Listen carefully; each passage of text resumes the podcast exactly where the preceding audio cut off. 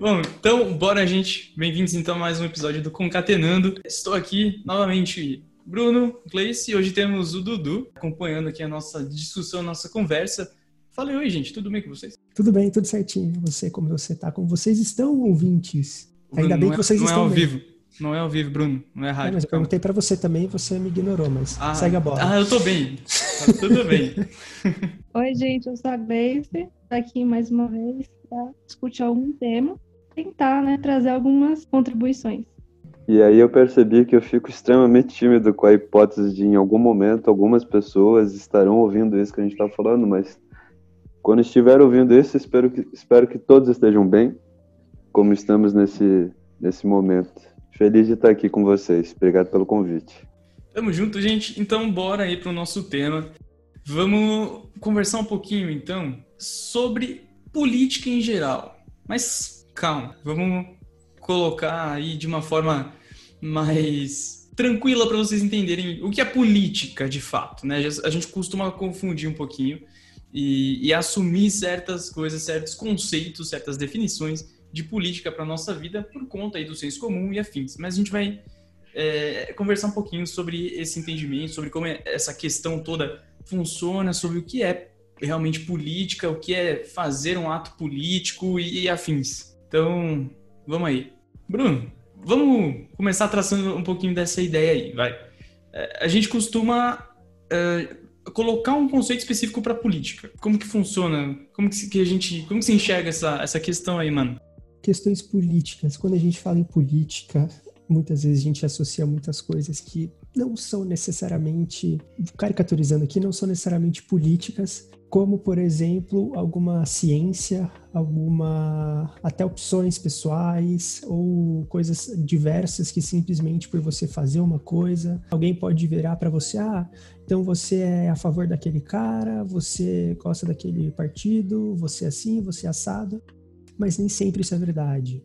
Uh, há movimentos políticos muito mais para esse, esse lado de, de voto, de correntes e vertentes, mas a política vai muito mais além disso também. Quando a gente está em escola, por exemplo, quando a gente está em algum, algum tipo de, de sociedade, de meio, e a gente tem que argumentar mesmo, a gente tem que discutir opiniões, seja quando você está numa relação, um exemplo bem simples aqui, quando a gente está numa relação e vai escolher a pizza, ou você vai comer pizza, ou vai comer um hambúrguer essa noite, você tem que ter aquele diálogo, você tem que convencer outra pessoa, propor o seu argumento, você tem que discutir aquilo lá, isso é uma, é uma política. A política está mais do que uma vertente, a política também é uma ação. Você pode ser politizado, você pode ter uma opinião política. Então ela tem várias vertentes aí, tem várias coisas que você pode se chamar de, de política. Então esse é um, um contexto geral, da minha visão, claro. esse reizinho de, de porra nenhuma, como certas pessoas diriam. A, a política ela pode ser muito mais ampla do que a gente imagina. Então, eu acho legal a gente começar aqui do simples, do mais básico das discussões. Quando a gente considera uma discussão política e quando uma discussão não é política. Como que a gente sabe que aquela discussão ali da, do relacionamento, para discutir se vocês vão comer pizza ou hambúrguer essa noite, é uma, uma ação, um ato político ou não? O que, que vocês pensam sobre isso? Como que a gente traça essa linha aí? Eu acredito que a partir do momento que envolve outras pessoas, aquela decisão tem um impacto em outras pessoas, ou depende de outras pessoas para ser feita, ela é uma decisão política. É um momento em que a sua decisão ou a decisão de várias pessoas vão impactar outros. Não consigo imaginar uma decisão política de mim para mim mesmo. Eu não lembro exatamente qual fonte da qual eu bebi isso, mas que falava que política, por definição, era justamente o ato de tomar uma decisão. E aí, notoriamente, como a própria Gleice falou, imagino que isso, no, no âmbito, no espectro geral, é uma decisão que eventualmente vai afetar não somente a individualidade que toma aquela decisão, mas toda a coletividade é, em vários níveis, em vários cenários que, que de repente vão ser, vão ser afetados por tal decisão. Um exemplo bem, bem didático, como o Bruno colocou, é um casal ou um grupo de amigos decidindo se vai ser pizza ou lanche, qual marca de cerveja que vai tomar no bar, ou se vai para o bar ou se vai para o restaurante, enfim. E talvez até como uma provocação, e aí provavelmente ferindo por definição, porque a Gleice tem um campo de estudo muito mais propício para definir talvez o que seja política por definição do que eu, mas eu consigo talvez trazer para mim ideias de que a política também é também é um momento meio interno, então assim, também reflete sobre mim. Uma decisão minha também pode ser uma política que vai repercutir, vai vai se desdobrar para um movimento só meu. Mas são algumas provocações, assim. Eu acho que talvez política, num sentido geral, na minha concepção, é isso. É o ato de decisão, é a, deci é a possibilidade de decidir algo. Você consegue dar um exemplo, exemplificar esse caso? Eu já li em algum lugar, isso me marcou de uma forma muito grande, que amar é um ato político. E o amor não é só o amor para com o outro. Não tem amor para com o outro se não tem o amor para você mesmo, sabe? Eu acho que, então, existem situações, decisões que a gente vai tomando ao longo da nossa vida das decisões menores até as maiores, e menores podem ser o que eu vou comer na janta, ou como eu me vejo, até qual é a conduta ideológica que eu tenho na vida, pensando em política, na política estatizada, institucional, se eu sou de direita, se eu sou de esquerda, em qual partido eu voto, quem é meu político, enfim. Das menores às maiores decisões e alinhamentos que a gente toma na vida, eu acho que tudo isso é política. Então eu consigo imaginar que é isso, e talvez seja um exemplo. O amor é um ato político. A solidariedade é um ato político, a empatia é um ato político, se conhecer é um ato político. Eu acho que é nesse sentido, assim, talvez sendo muito prolixo, muito vago, talvez falando um monte de abobrinha, mas é, é um pouco da minha percepção. É, eu entendo nessa, nessa fala do que seja algo no sentido, pelo menos, de que as ações que a gente toma, mesmo que sejam ações que estejam olhando para nós mesmos, a gente vai acabar esbarrando é, em questões coletivas. Né? Tudo bem, a gente vai estar tá olhando para si, a gente vai estar tá de repente buscando autoconhecimento, a gente vai estar buscando é, melhorar, né? Enfim, só que nessa pegada a gente vai se construindo também, né? E nessa construção a gente está inserido no mundo. Então acho que nessa, né, com essa fala a gente tem um pouquinho disso, a gente está inserido no mundo, então as nossas ações, independente do lado que a gente acabe indo, né, sendo algo maior, uh, em algum movimento ou em algo interno, a gente acaba influenciando de alguma forma o nosso contexto, mesmo que influenciando a nossa vida para depois influenciar o, o, coletivo, ou não, ou já indo direto para o coletivo. Eu acho que a gente nunca chega no coletivo se não passar pela individualidade. A pessoa não nasce se vendo dentro de um movimento, ela é um indivíduo, se reconhece como indivíduo, e como indivíduo, pelas características dela, talvez ela encontre similaridade comparativa com aquela coletividade. Se a gente não tivesse nenhum tipo de conceito, conceito já estabelecido, já vigente, já consumado, já sabatinado e, e inerente à nossa visão como sociedade, por exemplo, se a gente não já nascesse ciente de que somos brasileiros, como a gente se conectaria, quanto indivíduo brasileiro, com a coletividade do povo brasileiro? Então eu acho que, independente em qual nível a gente esteja falando, seja um movimento extremamente individual, introspectivo, que internalize questões, fim ao cabo isso tem uma questão, tem uma, uma correlação com toda a coletividade, com toda a externalidade do indivíduo. Da mesma forma como uma pessoa que está inserida no movimento político, se ela não se enxerga como indivíduo que faz parte, tem similaridade com aquele movimento, ela nunca vai se conectar com aquele movimento. Então eu acho que na verdade tudo está conectado, tanto quanto o indivíduo, quanto um ser que participa de uma coletividade maior, seja em qualquer esfera, numa esfera entre quatro amigos que estão num sábado à noite conversando numa videochamada para fazer um podcast, seja em quatro amigos que têm uma conduta, uma, um alinhamento político similar, divergente, é, como pessoas que são de um município específico ou um cara que faz parte de uma comunidade universitária do Paraná e foi para Portugal, enfim. Eu acho que assim, existem esferas diferentes, mas tudo transpassa essa, esse primeiro momento, essa individualidade. Se a gente não se reconhece como indivíduo, não tem como ter essa conexão com a coletividade, eu acho. Uma palavra que me veio à mente aqui é responsabilidade.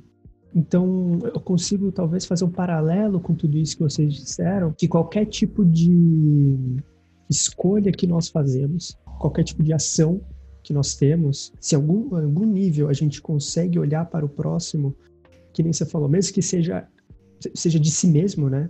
Seja interno, a sua própria forma de viver, vamos colocar assim. Isso, querendo ou não, que nem o Caio falou, nós estamos inseridos no mundo, isso vai refletir no outro. E a partir do momento que eu consigo ter essa opinião e relacionar isso, fazer qualquer tipo de relação com o mundo, com relação com outras pessoas, como isso vai influenciar, isso aí começa a, a ter a forma, criar aquela casca de, de política que a gente falou. Eu tenho uma provocação, talvez, nesse sentido. E isso é, por exemplo, se eu escolher não participar da coletividade, não influenciar ninguém, mesmo que seja uma questão. Eu estou isolado num canto do mundo, em que geograficamente eu estou isolado de fato, eu estou destacado de qualquer conceito de sociedade vigente. Eu escolher não participar dessa sociedade, dessa coletividade, isso também é um ato político.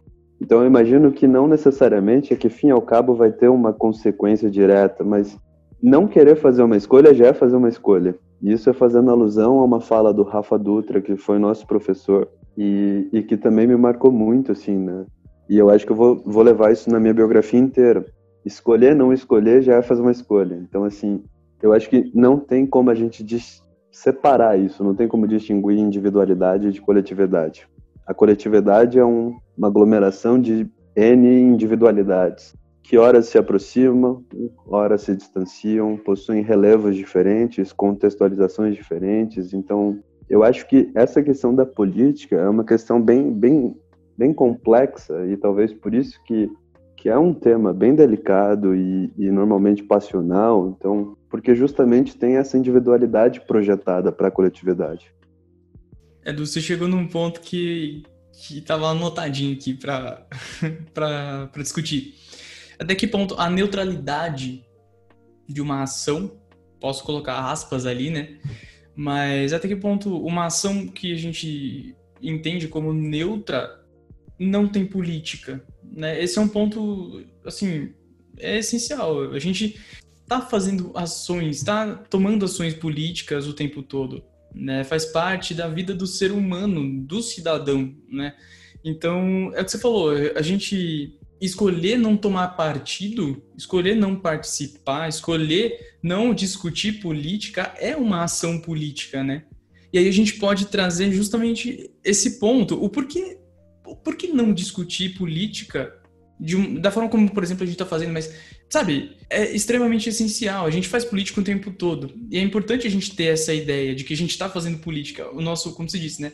O nosso momento agora é uma ação política. Os nossos episódios anteriores foram ações políticas, porque é, a gente tomou, assim, atitudes, tomamos, né, são ações que a gente fez que, que tinham um, um impacto e que envolvia né, mais pessoas e discussões que, que estão no cotidiano de muita gente. Então, assim, é importante a gente discutir. Acho que esse é um ponto essencial, né?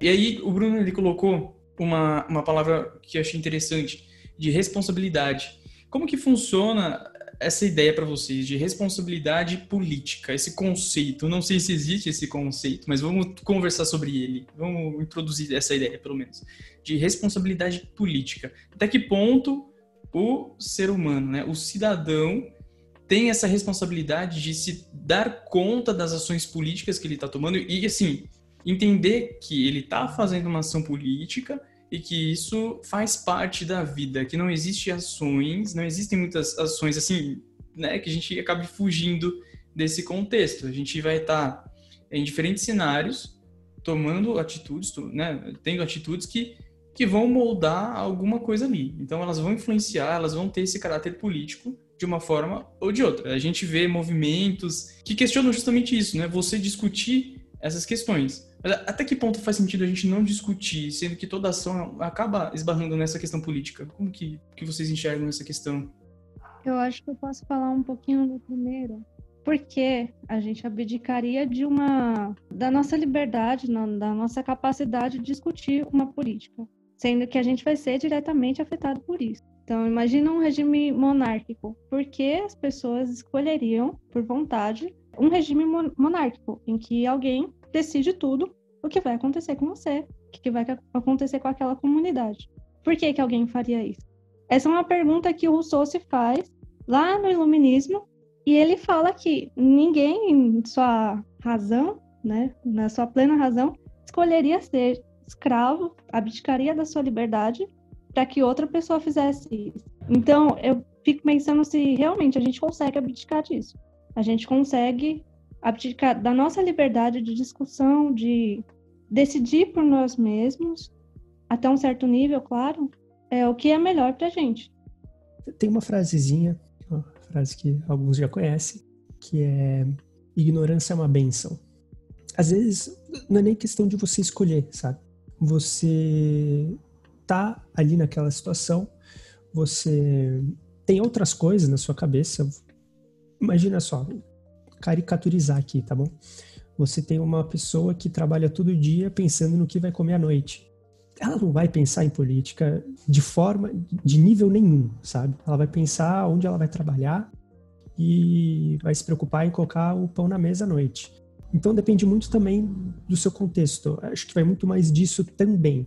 Se você falar para uma pessoa, olha, vamos escolher seu futuro, você quer escolher comigo seu futuro ou você quer que eu, que eu escolha por você? Ok, nesse conceito mais prático, mais pragmático, eu até entendo, mas eu vejo que tem muitas outras variáveis aí em volta disso que tem seu peso, tem sua relevância. E muitas vezes também o que acontece é, é simplesmente você tá no seu dia a dia, você está ali fazendo N coisas também, você não tem tanta, tanto tempo livre, vamos colocar assim, para pensar em certas coisas tal. E uma pessoa fala para ti, olha, uh, se a gente comer, por exemplo, a escolha da, do relacionamento à noite. Então você chegou cansado, você nem queria pizza, mas aí uh, teu filho chega lá e fala, ah, pai, quero pizza. Você fala, você não quero pizza. Mas ele vai pedir, então deixa, sabe? Então tem, tem muito isso. Assim, mesmo que não seja melhor para mim, tudo bem, uh, não, não preciso me preocupar com isso agora. Tem, tem muita, muito, muitos casos assim também. Por isso que eu digo, tem várias outras, outros, outras variáveis aí no meio que são, que são relevantes. Pragmaticamente, com certeza, eu, eu não vejo quem não queria escolher seu futuro, sabe? Por mais leve que seja essa, essa escolha.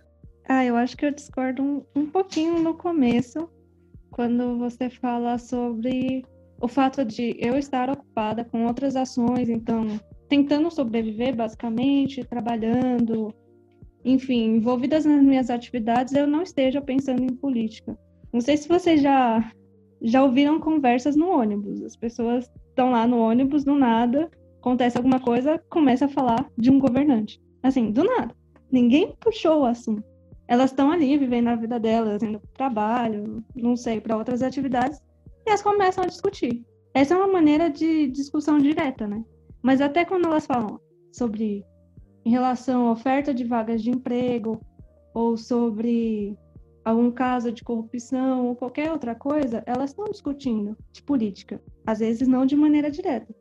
E eu acho que elas estão pensando sobre isso quando elas pensam sobre a própria condição no país, por exemplo. Quando ela pensa o lugar dela na camada social, por exemplo, é, o que, que, é permitido a ela acessar, o que, que não é permitido. Eu acho que nesse sentido ela está pensando política também. Porque ela vai ter, começar a pensar o que, que poderia ser feito para que eu pudesse acessar esses lugares. E o que está sendo feito para que eu não acesse. Eu acho que pegando é, essas duas visões, assim, tanto da Gleice quanto do Bruno, e talvez lançando algumas provocações, é, pensando, por exemplo, ela citando Rousseau, o movimento contratualista que tentava de alguma forma justificar a monarquia através de uma questão de direito divino, também se preocupou em dar algum tipo de legalidade positivada, ou seja, escrever sobre e talvez tentar entender o que estava iluminado na época, né, o que estava à luz dos pensadores da época, pegando essa provocação do Bruno sobre a pessoa tá tão preocupada em saber o que ela vai jantar, o que ela vai comer e talvez não queira tomar essa esse movimento, mas é justamente isso. Os pensadores da época, se eu não estiver falando uma anormalidade muito grande, cometendo algum tipo de pecado histórico, é, mas é justamente nesse movimento em que as pessoas talvez abdicavam das liberdades individuais para que tivessem algum tipo de resguardo geral ali é, do bem-estar quanto sociedade abdicar dessa individualidade do todo mundo poderia fazer tudo e o que bem entendesse para que vivesse em sociedade sobre algum tipo de regime que na época se enquadrava na monarquia para poder ter resguardado esse bem-estar, essa garantia que o Bruno resume ou exemplifica no o que eu vou jantar, o que eu vou ter para comer. E muito do que a Gleice falou, eu acho que é, é muito, do meu ponto de vista, é política Você tá dentro do ônibus indo trabalhar e voltando para trabalho, voltando do trabalho é um ato político. Você se entender quanto indivíduo que depende do transporte público e começa a problematizar isso, poxa, meu ônibus demorou, tá com trânsito, o ônibus está lotado, a passagem está cara, enfim. Tudo isso é um ato político. Essa nossa compreensão em qual é o nosso papel na sociedade, onde a gente se encaixa, como a gente se relaciona, quais são os nossos acessos e talvez a gente nem conhecer quais são os nossos acessos e limitações, porque eu acho que isso é muito complicado. A gente a gente é muito privilegiado de ter um panorama um pouco mais completo, de entender o que é acessível, o que não é acessível, e o que é proposital e não é proposital, de que a gente tem ou não acesso. É, mas eu acho que a vida como um todo, da menor das ações até a maior, é um ato político. Voltando para aquela minha provocação de que das menores às maiores coisas tudo é política, um exemplo besta. Eu já ouvi isso de uma amiga muito querida minha, que a gente faz terapia para aprender a lidar com as pessoas que não fazem terapia. Escolher fazer terapia, que a terapia é uma construção muito nossa, é muito individual, é internalizar questões, é problematizar questões nossas, é uma jornada de autoconhecimento, é uma construção de uma narrativa nossa. Para mim, é um dos maiores exemplos de ação individual. Mas ela não é só individual, porque você escolher fazer terapia, você talvez escolher também ser um indivíduo que se conheça melhor, saiba qual é o papel que você tem na sociedade, o que você já passou, o que você vive, como você quer estar preparado de repente para o futuro. Então eu acho que no geral tudo é política. Não existe talvez escolha que não seja política. De você acordar e escovar o dente, como você poderia escolher não escovar o dente, passar o dia inteiro com mau hálito, tendo que lidar com as pessoas. Você escolher acordar é um ato político. Porque eu poderia escolher não acordar, ficar o dia inteiro na minha cama, mas eu escolhi levantar. Então eu acho que tudo é política de alguma forma. A política, então, ela está intrinsecamente ligada à sociedade? Sem sociedade não há política? Segundo esse teu, esse teu discurso aí, me parece um pouco isso. Eu acho que sem a construção histórica que a gente teve para esse momento em que a gente consegue conceber e vislumbrar o que é sociedade, política existiria, mas provavelmente não teria esse nome. Porque a política, pensando na, na origem da palavra e do significado, ela vem de um movimento ali da antiguidade clássica em que a gente já tinha algum conceito de sociedade um pouco mais similar ou que deu berço e deu talvez o um movimento, a, impulsão histórica para que a gente chegasse talvez no nosso conceito de sociedade hoje. Claro, colocando aí bons milhares de anos, mas tem toda uma questão de que eu acho que a nossa concepção hoje de política só é possível porque também temos a concepção de sociedade, também temos a concepção de individualidade, de coletividade. Mas eu acho que a política, e agora voltando um passo atrás, que é, na minha concepção, é a capacidade de decidir, ela é inerente à vida, à individualidade, ao ser humano. Talvez hoje ela tenha esse nome, mas eu acho que ela é natural, ela faz parte da gente. Juntando aí as falas de vocês, com, com o ponto que o Bruno levantou, é, como a gente está rodeado de política de ações políticas, acho que o ponto é, a gente está assim, independente né, do nível que a gente tem de entendimento das nossas ações, para julgar como elas vão é, influenciar e, e, às vezes identificar ela como uma ação política, a gente está praticando política, né? Mas a gente às vezes não tem noção de como ela, como isso está acontecendo de fato. A gente está vivendo, a gente está ali no automático. Como vocês falaram, a gente está no ônibus, está voltando do trampo. Né? As pessoas puxam esses assuntos, né? Enfim, está no, no, nosso cotidiano mesmo, está na, na, vida do ser humano. A gente vive em sociedade, a gente vive é, com essa criticidade de uma forma ou de outra. A gente está vivendo tudo isso, a gente olha, a gente recebe esses estímulos, né? Então a gente reage a eles. Então a gente acaba conversando sobre. Mas às vezes a gente não se dá conta né, de que essas ações são de fato, né, essas conversas são política de alguma forma, né? E até que ponto é, a gente traz essa ideia de responsabilidade também? Essa noção de você estar tá tomando essas atitudes e delas serem ações políticas, até que ponto isso é uma responsabilidade do ser humano, do indivíduo? É, até que ponto cada um de nós tem essa tem precisa se dar conta disso e até que ponto é, o pensamento coletivo acaba influenciando essas questões. Então, até que, até que ponto essa responsabilidade ela, ela está relacionada a uma questão individual nossa, e até que ponto o nosso pensamento coletivo enquanto sociedade influencia essas questões, e aí a gente pode então entrar nessa, nesse ponto de pensar no, na questão do voto e na, nessas questões políticas de fato, né, nas ações políticas do, dos políticos, né, das pessoas que nos representam, como que tudo isso está relacionado, sabe? Até que ponto essa consciência individual vai é, ser transposta para o pensamento coletivo e depois para a representatividade como um todo, sabe? É um caminho, é, é bonitinho, é uma escadinha que a gente vai subindo de esfera ou, ou não, nem tanto, deveria ser, enfim, esse negócio acho que é meio, né? O que vocês acham? Eu acho que é, essa questão, e talvez até fazendo gancho ao que a gente conversou um pouquinho antes, é, quando a gente escolhe não fazer parte desse movimento, seja em qualquer forma, de conversar, dialogar, por exemplo, quando você fala, ah, não gosto de política, isso é um ato político.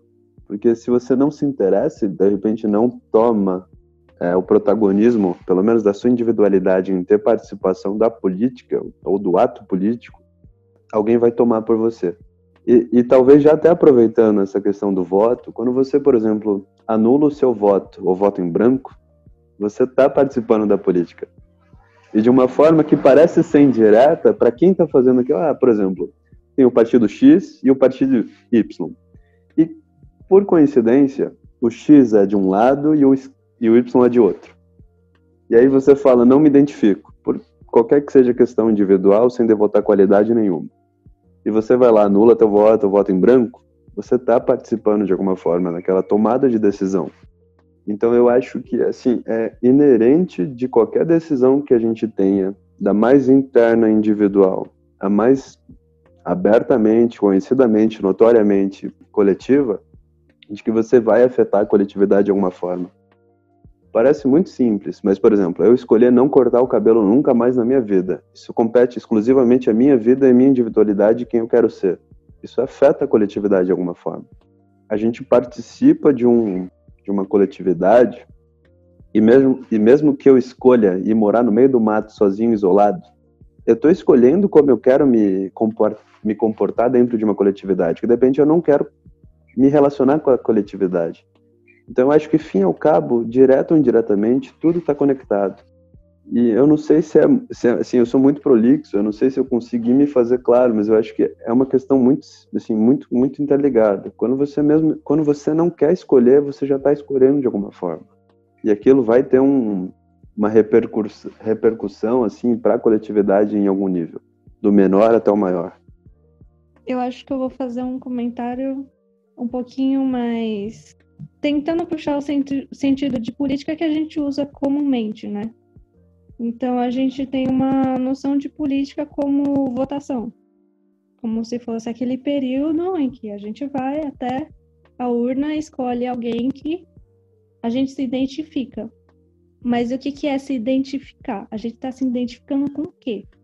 Com propostas, eu espero, com valores também, que valores que são morais, é, é ilusão achar que um político, uma vez é, eleito, ele não vai impor seus valores morais.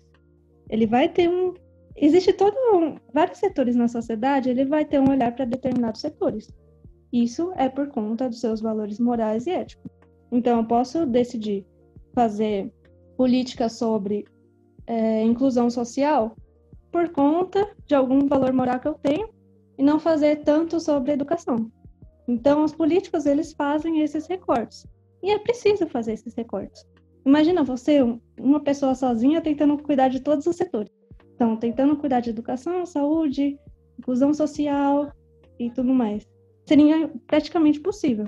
Então, por isso que o Senado ele tem que ser diverso. Ele tem que ter uma representatividade mais ou menos parecida com a da sociedade. Então, quando a gente elege, a gente não está elegendo só uma pessoa para ocupar um cargo no sentido de ser um político profissional. A gente está elegendo pautas, a gente está elegendo coisas que a gente quer melhorar e que, infelizmente, pode acabar piorando outros setores, porque existe uma administração de verba, existe uma burocracia e tudo mais. A gente elege valores, a gente elege costumes, a gente elege uma biografia, né, Gleice? Além da proposta. É, acho que é impossível a gente estar tá elegendo alguém e achando que aquela pessoa, até a própria proposta dela já é construída baseada naqueles valores e, e, e, talvez aquela espinha dorsal que a pessoa foi construindo na biografia dela quanto indivíduo, quanto ser humano, quanto cidadão do mundo e provavelmente quanto político de carreira, político profissional, que já talvez cresceu e foi participando da esfera política como um todo, né? Sim, uma questão importante existe um mundo pós-votação, né? Existem coisas que a gente pode fazer para mostrar nossa insatisfação. Então, política não é só escolher quem vai me representar ou quem vai decidir por mim nos setores burocráticos, quem vai achar o caminho para realizar aquilo que eu acho que melhora a sociedade. Não. Existe também a contrapartida.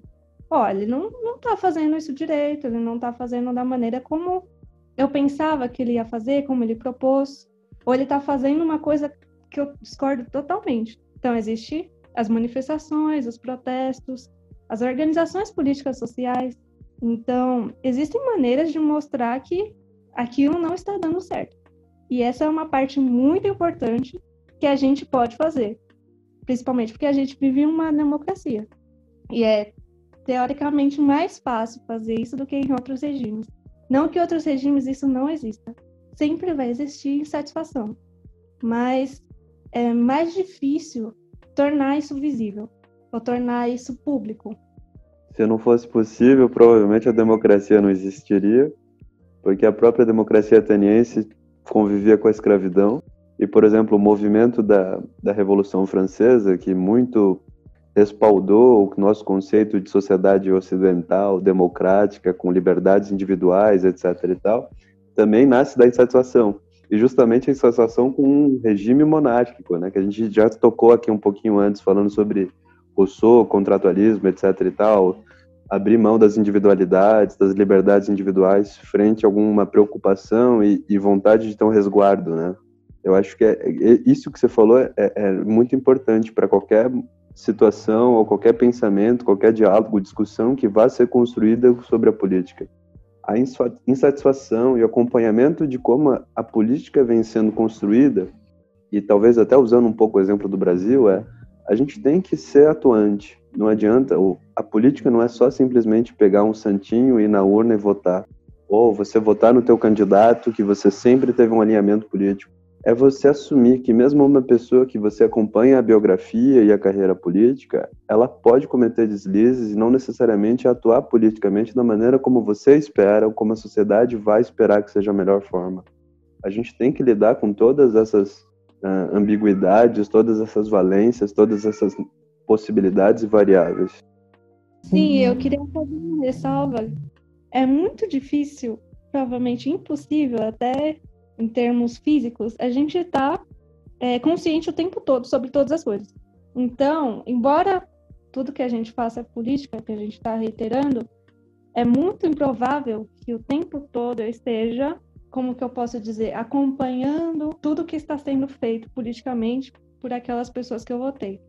Claro que eu assumo, quando eu voto numa pessoa, eu assumo um compromisso que aquela pessoa está representando, em parte, o que eu acho melhor para a sociedade, o que eu entendo que deve ser melhorado.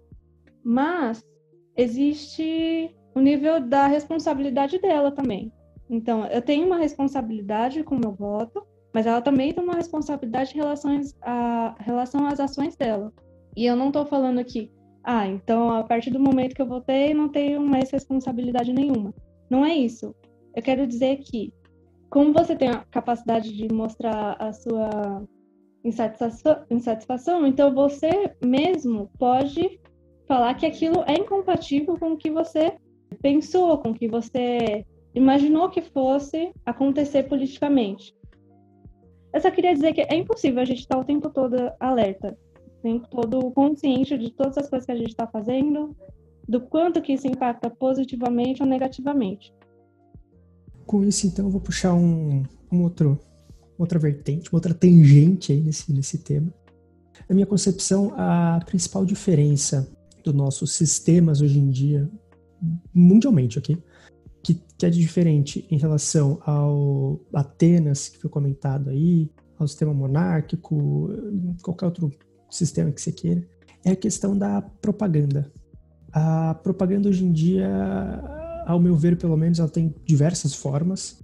E antigamente, uh, quando você tinha movimentos, quando você tinha alguém que se contrapunha, ele realmente tinha interesses, vamos colocar assim, vivenciados, sabe? É, era uma coisa um pouco mais forte, visto as grandes revoluções aí, cabeça solar, etc. E hoje em dia já não é, não é assim, não é tão vivenciado. O que eu quero dizer com isso, né?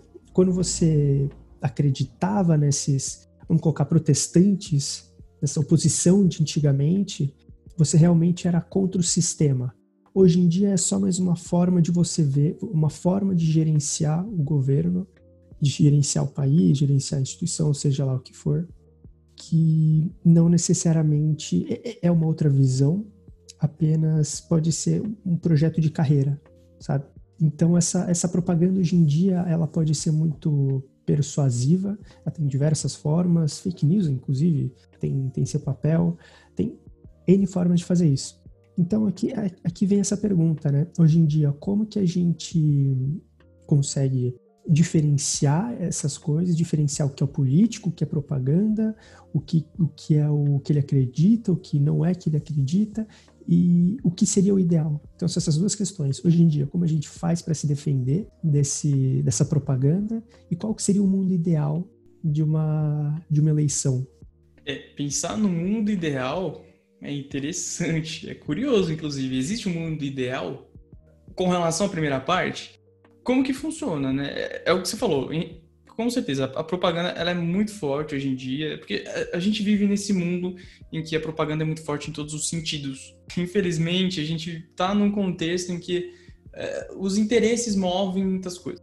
Né? Sempre foi assim, mas hoje em dia, por conta dessa da informação correr de uma forma muito mais rápida, isso acaba tendo um impacto. Né? A propaganda tem um impacto é, assim, extremamente gigantesco em todo o contexto de eleição e tal.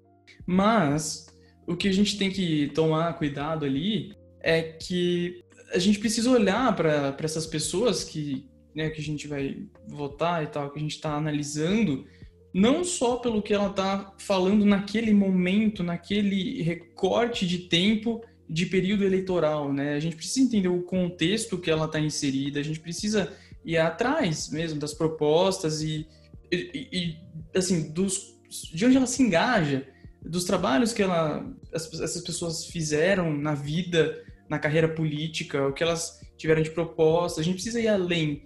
Não adianta né infelizmente não é simplesmente a gente entender é, escutar uma fala ou outra. Claro isso demanda um tempo demanda um, um investimento de tempo e energia é, que acho que é o principal fator né, até que ponto a gente tem é, essa, esse tempo disposto para a gente conseguir colocar isso em prática. É, acho que é, é, outro ponto que a gente pode levantar aí, né? Isso em âmbito geral, mas é, não sei, por concepção, para mim, a gente precisa ter esse cuidado de entender todo o contexto de formação daquela pessoa, para também entender os interesses que estão por trás, né? Daquela ação, das ações que ela vai tomar, de como a Gleice falou, né? Esse mundo ideal é um mundo ideal para o nosso conceito. Então, vai ser para o conceito dela também, dessas pessoas que estão para receber o nosso voto.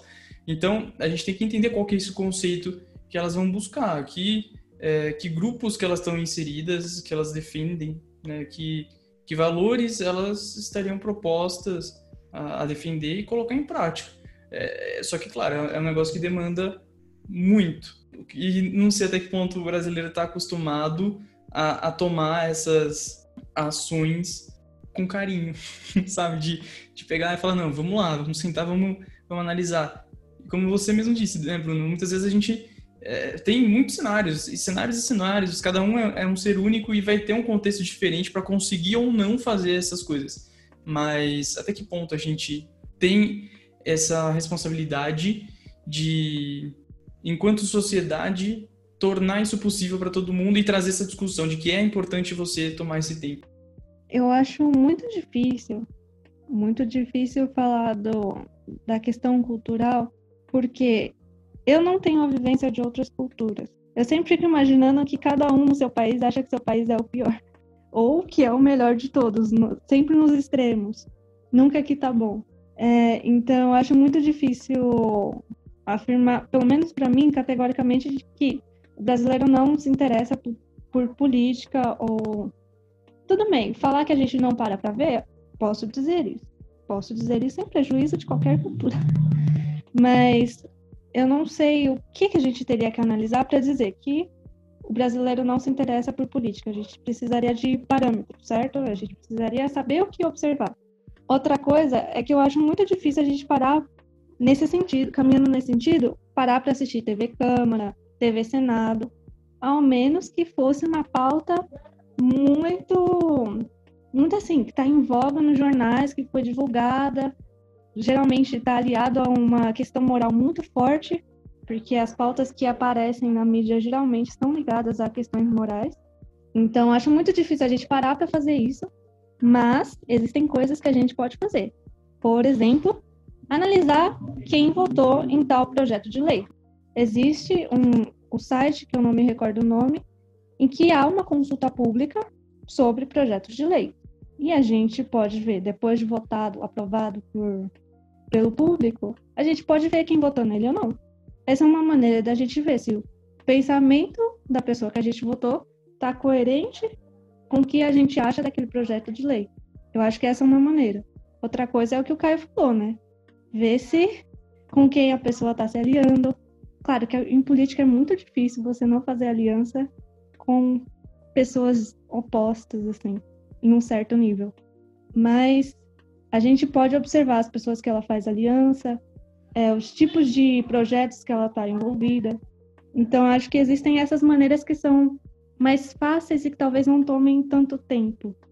Eu acho que indo para essa para todas as provocações que foram sendo lançadas e, e talvez a primeira ali do Bruno sobre o que seria o modelo ideal, eu acho que justamente por ser ideal, parte da, de um idealismo. E o idealismo ele é muito muito individual, assim. Tem uma questão de similaridade, afinidade. Eu imagino que da maneira como eu penso, outras pessoas vão pensar de forma similar, como tem uma infinidade de outras pessoas que vão pensar de uma forma diferente, antagônica ou não, ou com nuances, sutilezas distintas, assim. Por exemplo, o Bruno falou, não necessariamente é um antagonismo, mas é um, uma visão dentro de um mesmo modelo com agendas diferentes.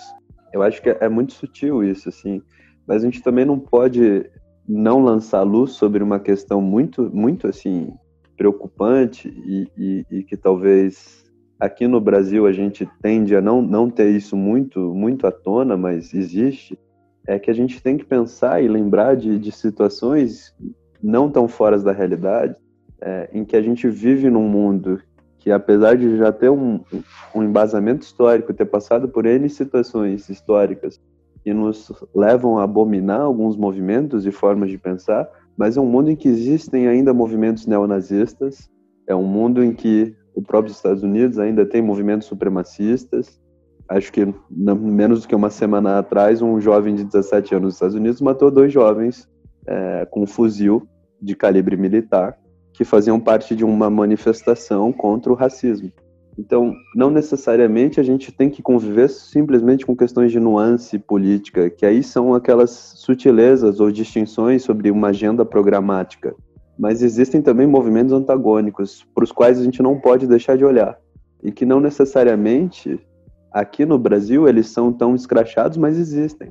Então, talvez seja uma preocupação que nós temos que ter. E aí, sobre o que o Caio trouxe de, de provocação, e, e até indo de novo, pelo que a Gleice tem falado, no Brasil, por exemplo, pela lei de transparência, a Câmara e o Senado são obrigadas a disponibilizar para consulta pública para qualquer cidadão como que foi a distribuição dos votantes, ou seja, quem se alinhou em deferir ou indeferir um, um, um, uma votação, alguma pauta que foi colocada tanto na Câmara quanto no Senado, é, inclusive quem estava ausente. E voltando também a essa questão, a gente não vota somente numa proposta ou numa agenda programática, a gente vota numa biografia. em quem a pessoa se alia, como a, a, a Gleice falou, em, em todo esse contexto. Seria uma irresponsabilidade a gente votar simplesmente pela proposta que está sendo colocada ali às vésperas da eleição como uma, uma agenda programática para aquela chapa, etc. e tal. Pode ter um candidato que vai ter uma agenda programática que, por, por uma idealização minha, eu considere o mais próximo do que eu gostaria de ver vigente no meu país, ou naquela esfera política em que o cara vai atuar. Mas tem uma questão muito importante, que é justamente o que a Gleice também falou, que é valores éticos, morais, essa questão da biografia da pessoa. De que adianta o cara ter uma agenda programática que eu considere adequada, e é um cara que se permite na biografia dele estar tá em conluio com movimentos que eu não considero éticos ou aceitáveis. Então, acho que nós, quanto jovens, que fico feliz da gente trazer isso à tona e colocar isso na pauta de discussões como essa e até na nossa vida, no nosso pensamento, na forma como a gente quer se manifestar no mundo, a gente tem a obrigação de, tendo os esclarecimentos que a gente tem, tendo esse, esse feixe luminoso que a gente tem, a gente colocar isso no dia a dia, colocar em voga. Isso tem que ser pauta diária. Da mesma forma como no Brasil tem que ser pauta diária, outras N situações e N temas que são importantes. No Brasil ainda morre gente por conta de intolerância política. No Brasil ainda morre gente por conta de intolerância religiosa. No, no, Brasil morre gente por conta de intolerância futebolística, por conta de futebol. No Brasil morre gente por conta de intolerância de gênero, de identidade, de manifestação de como eu quero ser, do indivíduo. E no mundo inteiro. Então eu acho que a gente tem que ter essa tomada de consciência, esse cuidado, essa, essa atenção, se policiar, e voltando ao meu conceito de política, que política para mim ela começa das, me das menores escolhas que eu faço, consciente ou inconscientemente na vida, é que a gente tem que manter essa vigilância. E é difícil, é uma construção, é doloroso, não é, não é fácil. Aproveitando o que o Bruno comentou, a ignorância é uma dádiva. De fato, a ignorância é uma dádiva. Porque sendo eu ignorante, nem concepção sobre a ignorância eu tenho sendo eu um pouquinho mais esclarecido, ou me propondo a ser um pouco mais esclarecido, eu já tenho noção sobre como eu fui ignorante, como eu ainda sou, e, e todas essas angústias que permeiam a existência de quem se propõe a descortinar o que é a vida e, e as suas nuances, os seus pormenores, as suas questões mais complexas que transpassam a política. Então eu acho que talvez é um movimento que fico feliz da gente ter essa esse engajamento, essa preocupação e, e, ter talvez todo esse, esse contexto e essa construção que a gente está fazendo aqui e que a gente tem feito nas nossas vidas quanto indivíduos e quanto membros de uma sociedade. Eu acho que é só uma preocupação, assim, talvez uma provocação, que a gente tem que manter essa vigilância e construir cada vez mais espaços de participação e entender que não participar é escolher de alguma forma participar. Então, talvez seja essa provocação que eu deixaria, assim. Não sei se a gente está próximo de concluir, mas para também não ficar me tomando, tomando muito mais tempo, porque eu percebi que eu tenho sido um pouco centralizador na minha fala, mas eu acho que é isso, deixar essa provocação. Quem a gente é, prestar atenção nas nossas pequenas escolhas do dia a dia. Andar de ônibus é um ato político, porque eu escolhi andar no transporte público. Então, é um exemplo muito, muito simples, mas que talvez a gente tenha que tentar internalizar de alguma forma. Tudo é um ato político. Perfeito, perfeito, é isso. Já colocando então, direcionando para finalizar, eu concordo plenamente. É exatamente isso, gente. A gente está envolto de ações políticas e, e tem tomando as, essas ações e a gente precisa sim ficar de olho com tudo que está acontecendo. Não é algo simples, né? Não é algo que muitas vezes a gente às vezes passa, às vezes a gente está na correria, a gente tem muita coisa acontecendo, a gente não se dá conta de tanta informação que está chegando, então a gente precisa realmente ter é, essa atitude política de falar calma, vamos lá, vamos entender o que está acontecendo, é, é, receber os estímulos e reagir a eles, é entender o contexto e isso é necessário, é necessário para que a gente, enquanto sociedade, consiga é, se desenvolver e, e e chegar justamente eh, no, no nosso ideal, né? A gente procura, assim, tomar essas atitudes para que a gente consiga chegar em um nível é, social de que a gente diminua, né, diminua as desigualdades e consiga representar até a representatividade de todos enquanto indivíduos, né? Então a gente precisa estar tá vigilante com relação a tudo isso último ponto que eu acho essencial é que, assim, isso é tão importante, mas até que ponto a gente consegue ter esses, esses momentos e até que ponto eles são estimulados na nossa vida, sabe? Aí a gente pode entrar em discussão para um outro podcast tal, de como é importante a gente trazer, talvez, em educação, aí a gente já tem uma discussão real para outro podcast, né? Mas de como é importante a gente trazer essas discussões e ter isso em pauta, conversar sobre. O conversar é o importante, o ter o diálogo é, é o essencial, né? Mas nem sempre isso acaba sendo propiciado para todo mundo. O acesso a essas informações, a gente está falando aqui de como estar antenado, de como é, procurar essas questões, as propostas, entender a biografia que é essencial, é, entender as alianças, tudo isso. E a gente, sim, a gente tem a lei de transparência, a gente tem esse acesso, mas todo mundo tem esse acesso, sabe? Então, tem umas complexidades, a gente, o, o que eu digo, né, da, do caso do brasileiro, aí generalizando, né, que eu acabei falando, é justamente nesse sentido, de que é, a gente tem que tomar esse cuidado, nem todo mundo tem esse acesso, então é complicado. Né? A gente, felizmente, né, a gente consegue estar aqui conversando sobre essas questões e é algo que a gente põe em prática. Mas a gente precisa tomar esse cuidado de que a gente precisa propiciar esse espaço, né, o que você falou, né, do propiciar e gerar mais espaços como este, enfim, de diálogo, para que todo mundo possa crescer nesse sentido, como enquanto sociedade mesmo, né, enquanto indivíduo, claro, mas enquanto sociedade, que é o, o primordial aqui né, na, nas questões políticas. Então, acho importante a gente ter, pensar como a gente consegue propiciar, justamente abrir esses espaços e trazer informação é, e, e, oportunizar todo mundo a, a, participar dessas, dessas questões, dessas discussões, dessas ações políticas, né? Trazer essa luz, é, trazendo aí o, mito da caverna, né? Como que a gente vai se desvencilhar dessas correntes e chegar, sabe, a enxergar essa luz? como fazer isso? Acho que é o grande ponto que deve, deve estar premiando o, o, ser humano por um tempo aí, né? Enfim. Terminar então, vou usar o meu momento de fazer diferente dessa vez. Eu vou pedir então para os ouvintes, caros ouvintes, caros telespecs, que nos digam aí nos comentários, começar um debate aqui. Qual política você fez hoje? Vamos começar o debate assim. Qual política você fez hoje? Eu acho que, como o Caio falou, a troca é essencial. Sem uma troca de ideias, sem uma troca de. No que você pensa, não tem como ter um processo político. Pode ter ato político, porque você. toda a sua ação afeta o outro. Mas talvez não tenha um enriquecimento político. Você vai continuar com o seu posicionamento fixo nele, nunca vai pensar que existe a possibilidade de ter outro posicionamento totalmente contrário. E é engraçado que às vezes a gente pensa, não, é absurdo que alguém pense assim. É, na verdade não é. A pessoa vem de um lugar, ela vem de uma situação econômica, ela vem de um bairro, ela vem de um país, ela vem de uma história familiar que molda em parte o pensamento dela e que pode fazer com que ela pense de maneira totalmente oposta a você. Significa que vocês nunca vão conversar? Claro que não.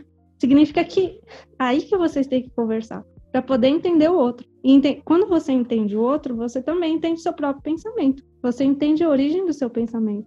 Ah, a pessoa pensa assim de tal maneira porque na família dela tem tais coisas. Pera, o que tem na minha família que faz com que eu pense assim? Então, sem a troca, eu acho que não existe um enriquecimento do pensamento. E, no fim, o enriquecimento do processo político, né?